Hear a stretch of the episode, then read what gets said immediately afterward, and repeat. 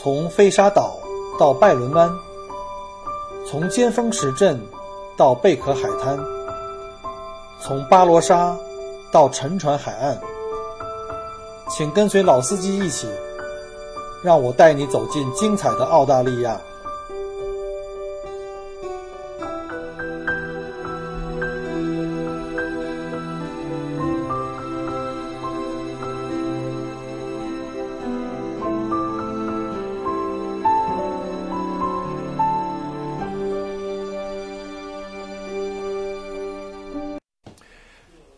各位听友，大家好，欢迎再次收听麦克国聊澳洲。今天我们接着讲，就是上一期没讲完的这个关于这个汉密尔顿岛。之前我讲了一些如何去上岛、选酒店以及这个一些注意事项。那今天呢，我就想重点讲一下当时我们去怎么去选船，然后从这个呃乘船从汉密尔顿从汉密尔顿岛出发，去附近的这个降临群岛去浮潜啊，白天堂沙滩一日游。我们到了的第二天就去了，因为我怕有天气变化，所以我们第一天到了酒店入住就开始订了第二天的船，就玩这个先玩一个浮潜的这个入门的。这个降临群岛呢是整个这个降临中呃降临岛是整个降临群岛中最大的一个岛屿，它是很大的一个岛，与哈尔滨岛的话隔海相望，的过去非常近，如果坐船直达的大概是三十到四十分钟，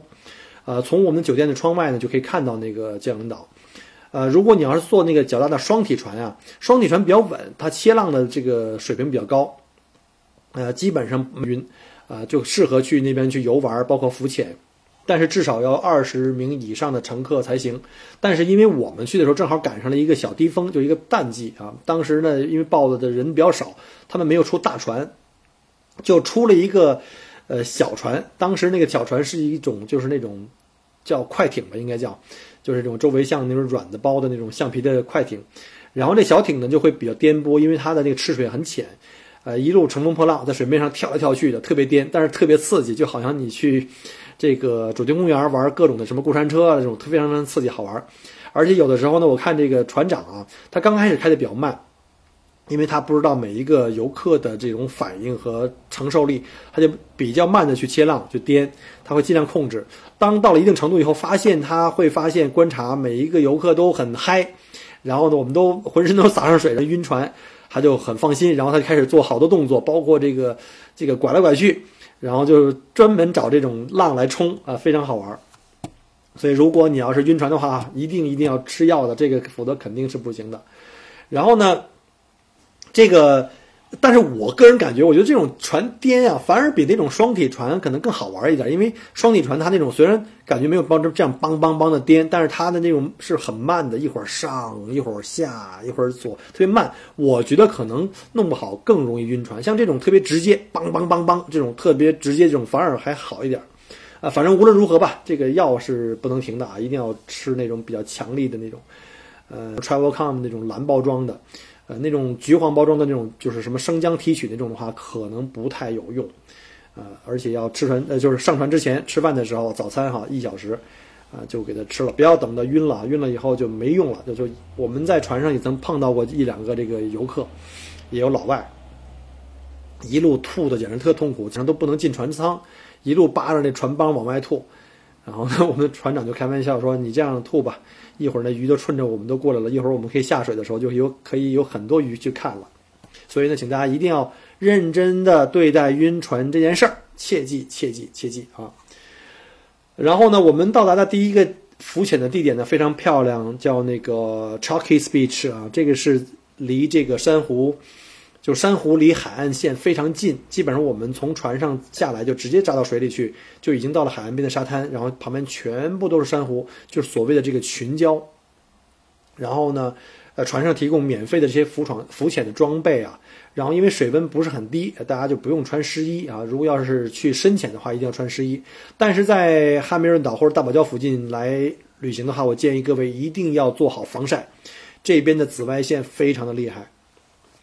然后下船以后很简单啊，就是一下来就看见很多的各种的鱼类在珊瑚礁里面去这个穿行。我们为了这次旅行专门买了一个潜水的这个照相了，就是那个尼康的有一款幺三零啊 AW 那款，非常简单，在水下可以照相啊，可以这个呃拍视频呃，但唯一的缺点啊，我感觉这个机械缺点就是它的那个液晶屏啊，在水下我看那个屏幕很暗，而且呢就是看不清楚，有的时候聚焦或取景啊，可能有有点问题。所以我觉得各位如果要是想拍更漂亮的照片或视频，就建议一定要买专业一点的设备，带这个外置的闪光灯或者是照明灯的这个支架的。这样的话可以减少一些水下悬浮物的那个正面，你拍闪光灯的时候会有一些反光，然后照片可能会比较花。OK，然后我稍后会把我们拍的一些水里面一些呃，像一些珊瑚啊、鱼群呐，啊，包括像我特别喜欢去看的一些小丑鱼，就是《Finding Nemo》电影里的小丑鱼，又拍了很多他们的照片。然后还特别的巧，我在这个路上回船往船上路上呢，船上人就往水里指，说那里有个乌龟。我就在把头再扎进水里，发现哇，有一个很大的一个乌龟，离我不太远，就游过去了。可惜那个照相机没拍下来，因为它没有这个长焦。然后呢，所以我就建议的话，你要是做这种比较小的，就虽然比较颠簸啊，比较小的这种快艇的话呢，因为它吃水浅，它可以把船呢开的离这个珊瑚礁比较近的地方，非常非常适合去这个浮潜跟深潜。然后呢，我们从那地方出来以后，又到了另外一个潜点，叫做 Coral Garden，叫做珊瑚花园。你一听这名字哈，就知道这边花园非就是这边的这个珊瑚非常密度非常高，也很漂亮。在呃大堡礁这边的话呢，我个人觉得就是它的这个鹿角珊瑚的密度非常高的，就是那种看起来枝丫呀像这个怎么说像灌木丛一样。然后这种鹿角珊瑚的问题是什么？它的尖很多，就是那种很尖儿啊，像白的白色的那个尖儿。或者蓝色的那种尖儿，就是如果你穿湿衣在浅水区的时候，你游过的时候一定要小心，它很可能会划破你的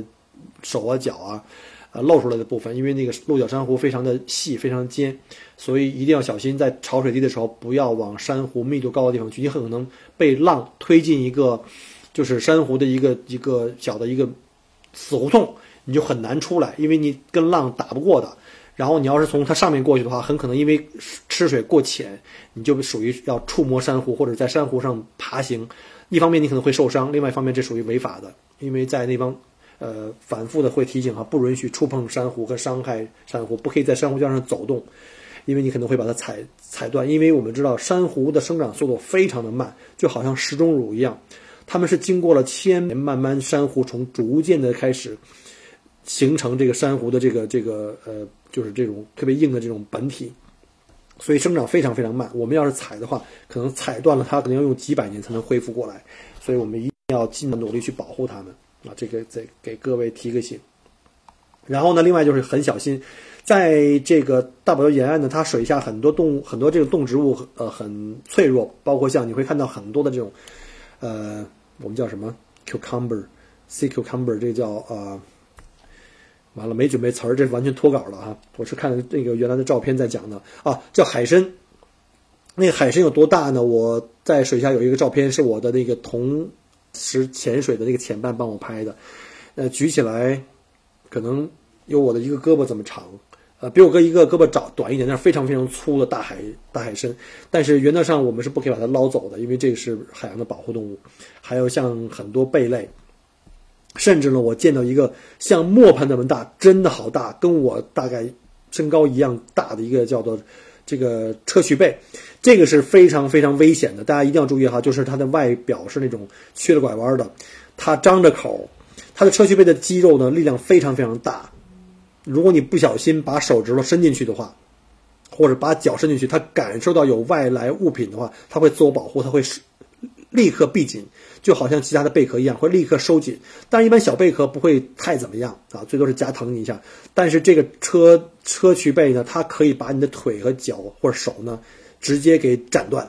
所以一定要特小心。我会把这个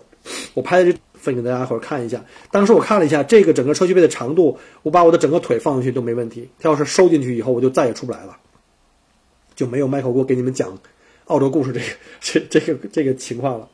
然后呢，Coral Bay 附近呢有两个潜点，水下的景色非常非常美，而且据说这个地方呢是当年拍那个加勒比海盗的一个其中的一个取景点啊，但是不知道是哪个场景上，这个我们的船长给我们在路上讲了很多次。然后呢，我们也在这海滩呢，呃，因为游了两个地方潜潜点很累了，在这海滩呢，我们呃，船上准备船长给我们准备了好多那个野餐，我们在这吃了午饭，因为这个船潜是含午餐的。这儿非常非常漂亮，没有人，这只有你们这个船的人啊。呃，在午餐之后呢，我们就坐这船去了我们最最期待的那个叫做白天堂沙滩了。这个海滩延呃延长延绵了七公里长，由纯白的这个二氧化硅组成。我们知道二氧化硅是上的成分，当这个二氧化硅如果很含量很高的时候，这个沙滩就特别的白，因为二氧化硅的这个这个这个。反射那个阳光啊，会非常的强烈。我们之前也讲过哈，像这个杰维斯湾有一个叫 h i m a s Beach，它也是二氧化硅的这个纯度非常非常高，呃，百分之九十几，就是当时是二零一四年吧，应该是吉尼斯世界纪录最白沙滩，全世界最白沙滩。我觉得这个白天的沙滩跟它有一拼，他们两个应该不分上下。而且这个的话呢，更加的漂亮，没有人，主要是你去了以后会人特别少，沿着这海岸走一圈，特别浪漫，一定要去。这个我认为是澳大利亚也是。必须要去的一个海滩，这个沙滩这个沙子非常细腻，没有颗粒感，像面一样。我们可以体会一下，如果北方的同学们，你们在冬天下过的新雪，你穿着自己鞋在很厚的新雪上走，尤其在哈尔滨，我在那念书念大大学，在新雪上走的时候，那个咯吱咯吱的声音，就在这个沙滩上踩上去就是这样的，就好像我们维州的那个，就是在那个呃 Wilson Prom 有一个 Square Beach，就是很细很细的沙滩。然后在这边海滩坐着，在水里，你静下心来，再往水里看的时候，你身边会有好多的鱼在你身边走，就游来游去的，你也抓不住它。大概有几十上百条在你身边，一直在你身边游。然后呢，这个岛呢，往里去呢，这个有那个灌木丛，呃，往灌木丛里走的话，你们要小心，啊一定要穿鞋，因为它还有很多小树棍在沙滩里面会扎到你的脚。然后穿沙滩鞋，然后呢，你进去以后会发现有很多的那种大型的蜥蜴，澳大利亚出出那种大型蜥蜴。他们都比较的没有攻击性，比较安全，你们不用担心。我们刚一进这个灌木丛，就看到了大概五六只，然后呢，你不要离它太近，它受到惊扰以后会会快速的就逃掉了。然后呢，这个非常非常大，那个大到简直比我们家狗都长。然后呢，除了这个白天沙滩沙滩之外呢，我还建议大家一定要去这个沙滩北部有一个叫 Hill Inlet。通常船公司会带你呢去绕过这个 Hill Inlet，从这 Hill Inlet 过去以后呢，从比较浅的水域过去。啊，为什么我说要坐浅的船，就是浅底船更好呢？它可以离这个 Hill Inlet 很近，它是个泻湖。然后开在到这个岛的最北端以后呢，它有一段要靠步行走的爬山的路，嗯，不是很难。爬上去以后呢，有一段叫做这个 Hill Inlet 那个 Lookout，是一个观景平台，从观景平台可以从高空俯视这个泻湖。这个泻湖看到以后真的特别的美，具有一种仙气。当然，如果你要有条件的话，可以包这个固定翼的这个水上飞机，或者是这个直升机，甚至呢，在当地也有人呢用那个快艇呢去拉那种就是那种就是海上的那种风帆，你可以在空中被快艇拉起来，从空中去俯览这块泻湖，特别漂亮啊！我不知道怎么用语言形容，我只能说一会儿把照片发给你们，你们自己去看，自己去判断吧。我觉得要如果在这种地方去这个求婚的话，那个成功率绝对是特别特别高。它的水的颜色分很多层，从白色的沙滩到浅绿的像玉一样的颜色的那个海水，还有到深一点像绿松石的颜色和宝石蓝，根据这个沙滩的这个深，就是水的深度跟沙滩的这个比例变化特别丰富啊！我这个真觉得这个语言都已经有点词穷了。我只能说一会儿发图片吧，你们自己看。然后这个黑鹰黑鹰来玩玩玩完之后呢，大家就可以基本上结束了这一天的一日游。大家可以呢，就是开始，呃，第二天可以安排一个出外海到外堡礁去这个深潜啊。说到大堡礁的话，大部分的听友可能都已经都听我唠叨过很多次了。它是世界上最大的珊瑚礁群，有两千九百多个独立礁石以及九百多个大小岛屿。其面积相当于整个整个的这个英国，或相当于我们澳大利亚维多利亚州，就是小编所在的这个墨尔本所在的这个州。这些礁石是由这个数十亿微小的珊瑚虫构建而成，是生物所建造的最大的物体。就算从外太空也可以看得到啊，毕竟两千多公里长嘛。珊瑚的三个主要生长因素呢，主要是，呃，有温暖的海水、充足的日照以及低营养盐的这个环境。呃，虽然许多地方呢位于热带的国家都具备了这三种条件，但是呢，很少有这么大面积的水域呢，可以让这个珊瑚充分的接受日照。大堡礁的这个天然的这个形成是跟这个周围的水域啊，这个自然条件相高。呃，所位于的这个浅水大陆架呀，呃，水深的这个深度平均大概在二十到三十米，这是非常非常适合这个珊瑚虫的这个繁衍生息。这就为大堡礁的形成提供了得天呃得天独厚的这个优势。从而就成就了这片世界上伟大的自然奇迹。那在这儿潜水的话呢，那就做好这个准备了。深潜的准备一定要是有的。比如说，你如果之前已经报了名的话，呃，他要求你一定要提前在出发前一天两天呢，去船公司去填写一份健康调查表，让你带着这个带着您出海的工作人员对您的身体状况有一定的了解。那船公司呢，就是主要是在刚才我说过的那个码头啊叫 Marina 那条主街。啊，很容易找到，你们走过去也行，是坐公共汽车过去也行。另外呢，如果提醒您一下，如果您是这个近视眼的话呢，如果您需要这个带近视度数的这个潜水面镜，一定要提前跟他们联系，呃，因为他能够找到跟您匹配的这个近视镜、近视的这个度数的这个面镜，就潜水面镜。但是这种面镜呢会很有限，而且这个尺就是这个度数，呃，要是如果正好。碰碰巧跟您这个一样的话，就不太容易找，所以一定要一定要提前去跟他们去打电话去呃预定，然后就是要带自己的 Paddy Open Water 的这个呃潜水照，然后之前讲过了，如果你十二个月以上都没潜水了，一定要在这个他的那个 Beach Club 呢做一个水就是提前的一个复习课，啊复习课大概一个小时啊，这个就直接可以去了，然后呢出海的这个深潜的价格跟各位讲一下。呃，深潜的呢，你如果没有执照的话呢，只能潜一潜的话是三百六十刀，那就是由这个潜水执照，就是潜水教练给你做个基本的培训，而且呢，要紧跟着你，因为你没有经验，他要随时给你做这个保护。然后如果像有执照，像我这种的话呢，就是呃是三百二十刀，但是我可以潜两次啊，就是我可以做两次深潜。刚才我讲过那个复习课，就是那个 refresh training 课程呢，要四十九刀。那如果你是那个没潜过。那你也要参加这个最基本的这种，就是所谓这种小白的课程，也要四十九刀。那如果你只是去浮潜的话呢，这个出海的价钱是就便宜了，就是两百二十刀。那儿童的，就是指五到十七岁，只收一百二十五刀，因为五岁以下他们基本不太建议你去做浮潜，因为浪很大，那个对小朋友还是有点风险的。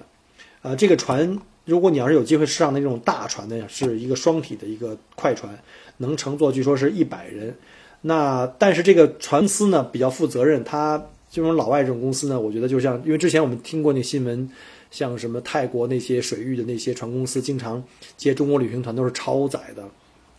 那这边就是老外比较负责任，就澳洲的船公司一般都他都不会让你达到这个满限额一百人，即使是在。旺季，他们公司有一个规定，就是说我们要把人是控制在六十人以内，以保证每一个游客出行的最佳体验。就是你人的密度不要太高啊，这个就是我为什么推荐大家不要去那些什么什么凯恩斯那种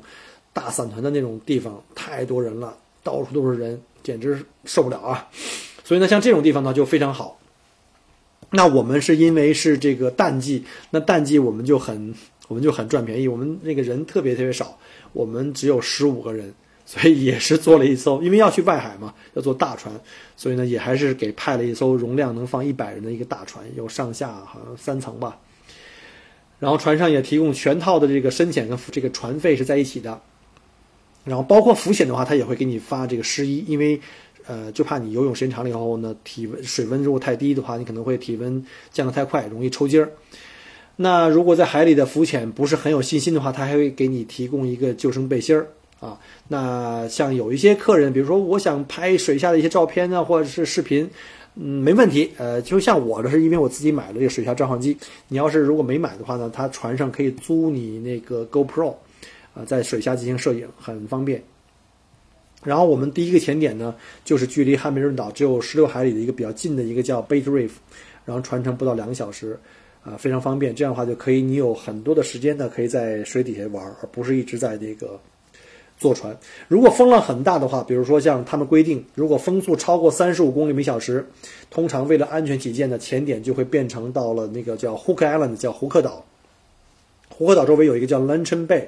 啊，或者叫 Hayman Island 周围呢有叫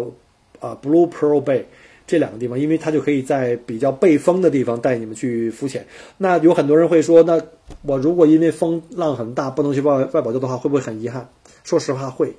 而且他们船公司不会因为风浪原因会退你船费的。所以呢，为了安全起见的话，你也没办法。所以我就是之前给各位建议的，就是一定要给自己在大堡礁的行程时间宽裕一点。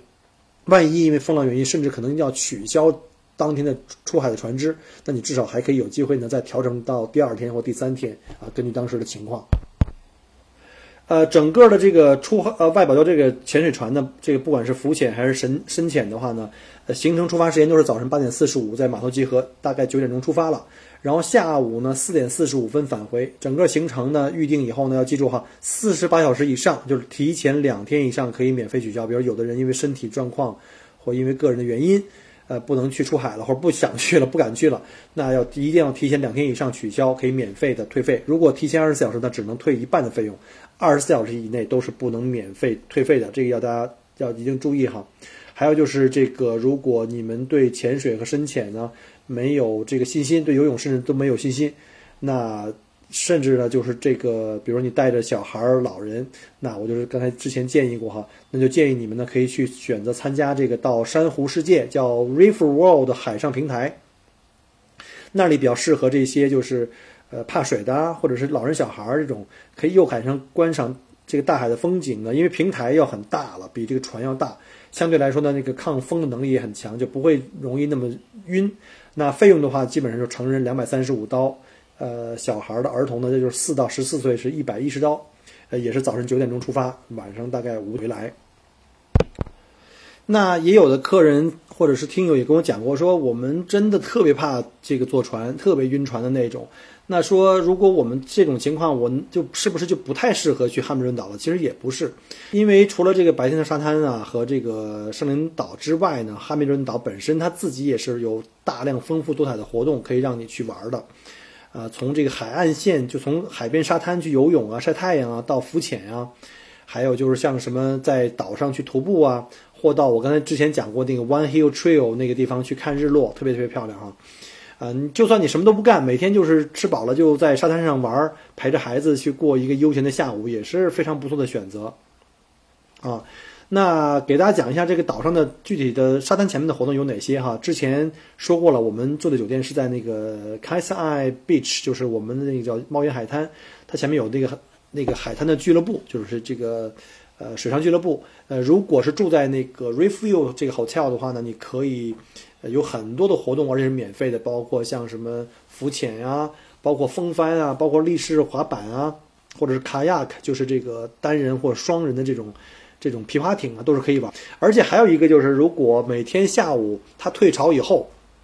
因为每天上午是潮位是高位嘛，如果到了下午去潮位低的时候呢，就很多人看的沙滩就不好看了。其实这个时候呢，你可以沿着这个沙滩呢，一直往深海的地方走，但是要走进去要小心啊，要在水的浅滩的地方会经常碰到一些 stingray，那 stingray 的那个尾巴尖儿是有毒的，不要踩上它，它可能会本能的会拿那个尾巴尖儿去扎你，就是容易是中毒的，但是它一般不会死人的啊。来澳洲这么多年，就听说过一起这个 stingray 刺死人的这个事件。那个人运气比较差，他在浅滩地方浮潜，那个碰到 stingray 被刺中心脏，那这种几率可能可能几十万分之一。那当然还是要最好还是要小心，尤其带小朋友的这个，呃，这个父母们要注意了。然后呢，尤其带小朋友那那那个老人小孩，如果特别怕水的话，我建议可以在海边戏水，可以去玩那个风帆。或者呢，也可以在酒店自己的游泳池里去玩，呃，因为我们在玩住了七天，呃，最后有两三天已经对大海已经开始无感了，因为在海边我们在澳洲生活时间太长，海边玩的是太多了，海岛游是最多的，所以呢，我们就开始呢就在这个游泳池里玩了，因为游泳池毕竟好处也多嘛，呃，水温啊，然后那个一会儿休息一下上来，然后也不晕船，因为我儿子跟老婆都晕船，然后呢，随时回酒店去吃饭呐，要饮料啊。呃，都非常非常的方便，所以呢，特别适合这种家庭度假的。我看到周围有很多这个老外啊，都不像我们中国人这种哈，都把活动搞得特别特别满，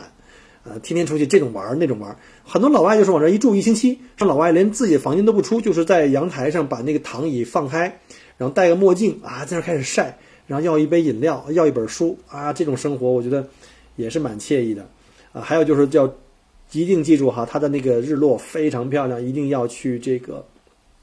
看这个 One One Tree Hill 的那个日落。也有一种呢，它就是呃可以坐它的那个风帆或大船出去看日落。它有一种就是帆船，呃，机动帆船也是双体的，就会比较的稳一点，而且它不会速度特别快，然后可以坐它那个船呢出去到呃去看日落。然后如果你是喜欢打高尔夫球呢，这儿也有一个就是号称是在大堡礁最美的一个高尔夫球场，呃，是全澳洲最接近大堡礁核心的一个顶级的球场，十八洞的，七十一个七十一杆标准杆的一个锦标赛的赛场，赛道长六千一百二十米，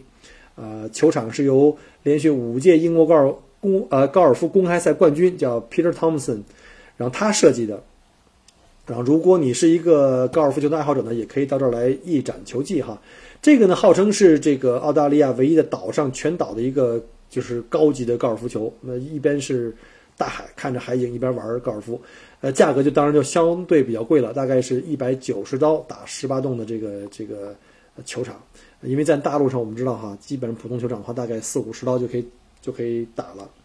然后呢，这里也有一些像什么驾驶这个半自动的这种叫 ATV，就这种四驱摩托体摩托车呢，可以在这岛上去进行一些越野活动啊，或者是还有这种这个室外的卡丁赛道，还有甚至有射击场，你可以去打枪，也有健身房、网球场，然后还有什么一个小小的动物园，这个小动物园挺有意思的，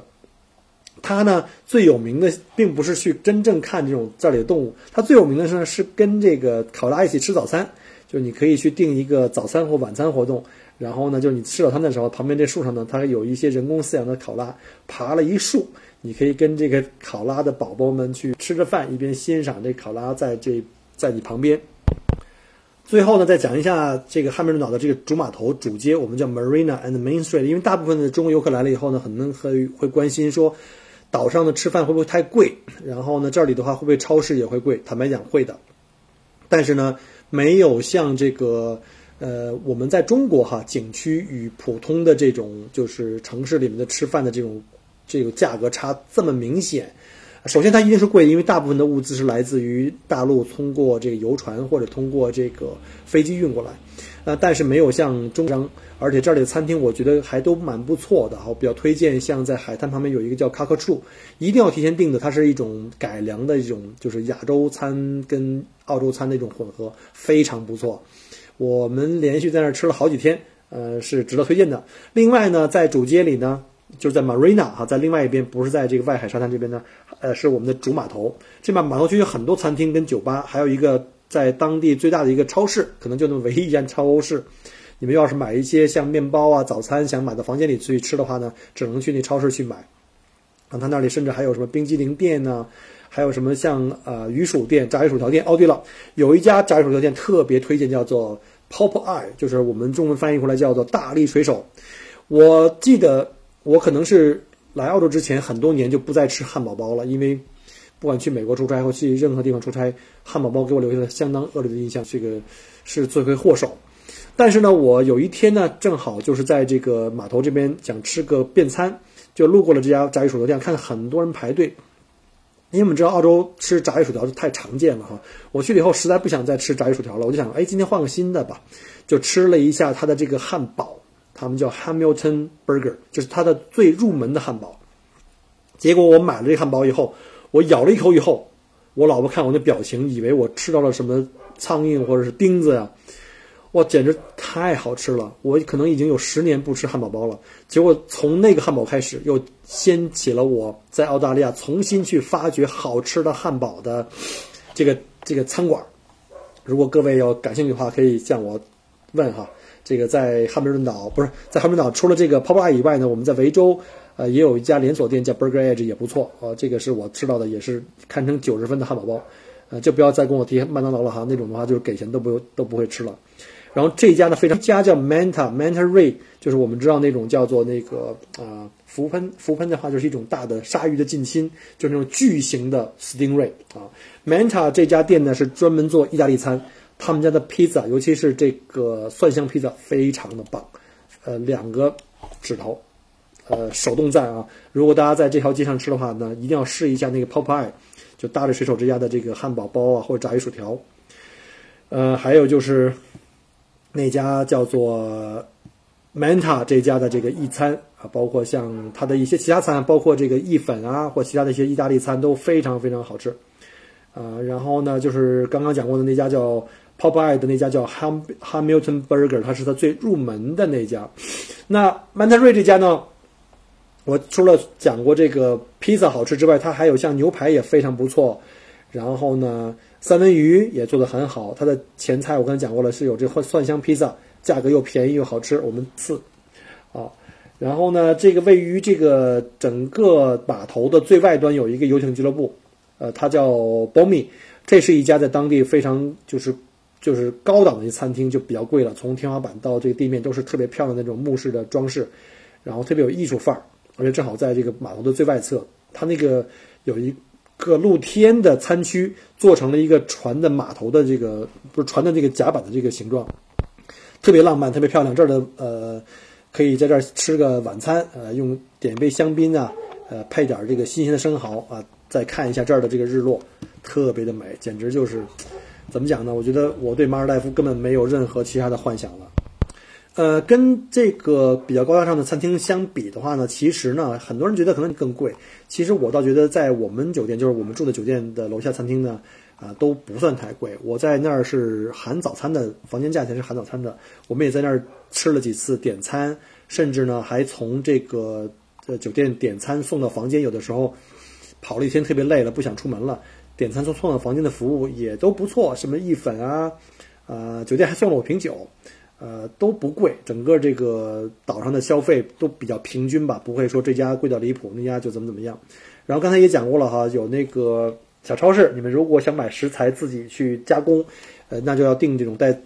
厨房的那种公寓，它那上食材很多，包括料酒啊、酱油都有卖的，当然确实是比大陆贵一些。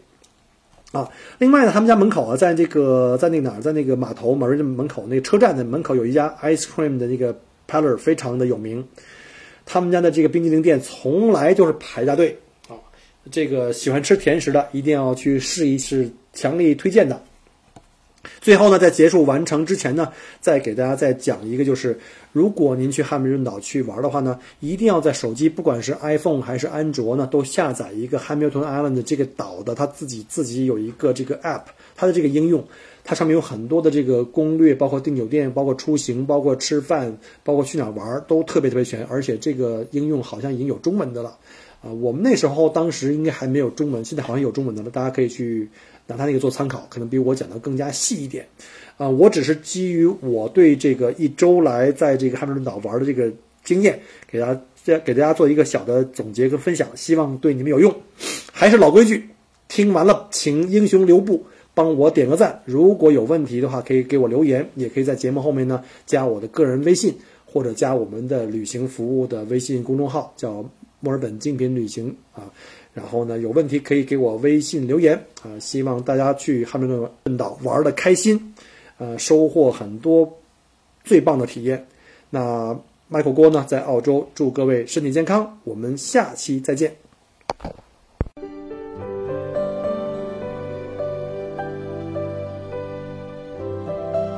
很荣幸您的收听和关注。如果您喜欢我的节目，请您把它转发分享给您的朋友们。同时，也欢迎您线下跟我留言互动。除了喜马拉雅，也欢迎您加我的个人微信，并关注我的旅行服务公众号“墨尔本精品旅行”。我给大家准备了很多关于澳洲旅行的资讯和攻略，请您跟随我一道走入精彩的澳大利亚。